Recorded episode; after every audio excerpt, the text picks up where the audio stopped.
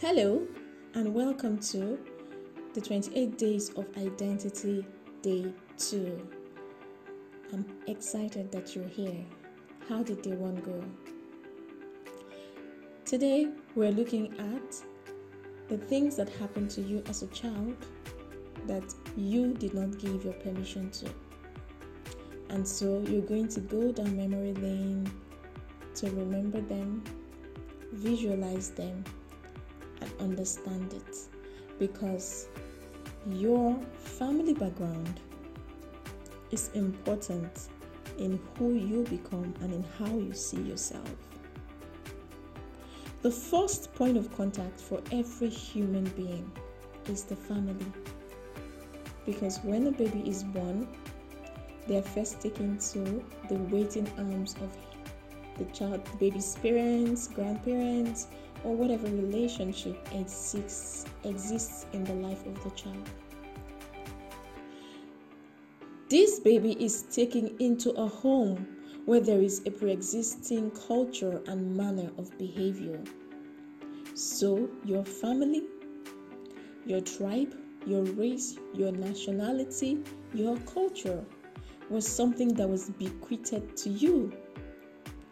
You didn't ask for it you were given without your permission. You were taught, conditioned to think and behave a certain way. Well, right now, you are old enough and responsible enough to take what you want to take and leave what you want to leave. Understand that you're a product of values and conditioning that you have received, you may or may not have agreed with. So, your first sense of identity was shaped by the first few years of your life. In today's challenge, I'd like you to take some time out to go back, think through the things that you learned growing up, the values you were taught the way of life, the culture that you picked up, and ask yourself one question How does this value reflect the essence of who I want to become? Remember that you can unlearn so that you can learn and relearn. What did you observe your parents do?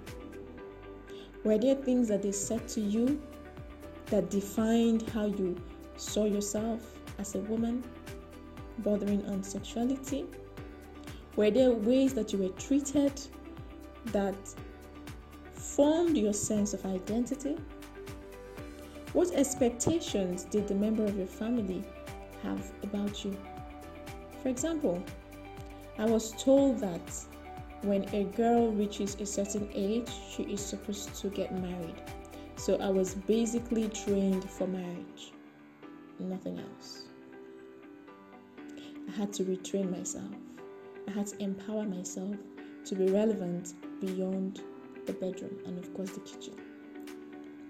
So, what are the things that have contributed to forming who you are right now? You may need to write them down and strike out the things that are no longer necessary or do not define who you are right now and write out the things that define who you are right now. And if you don't know what they are, not to worry, we will handle them in the coming days and, of course, weeks. Thank you. Take time to do today's task and have an amazing day ahead.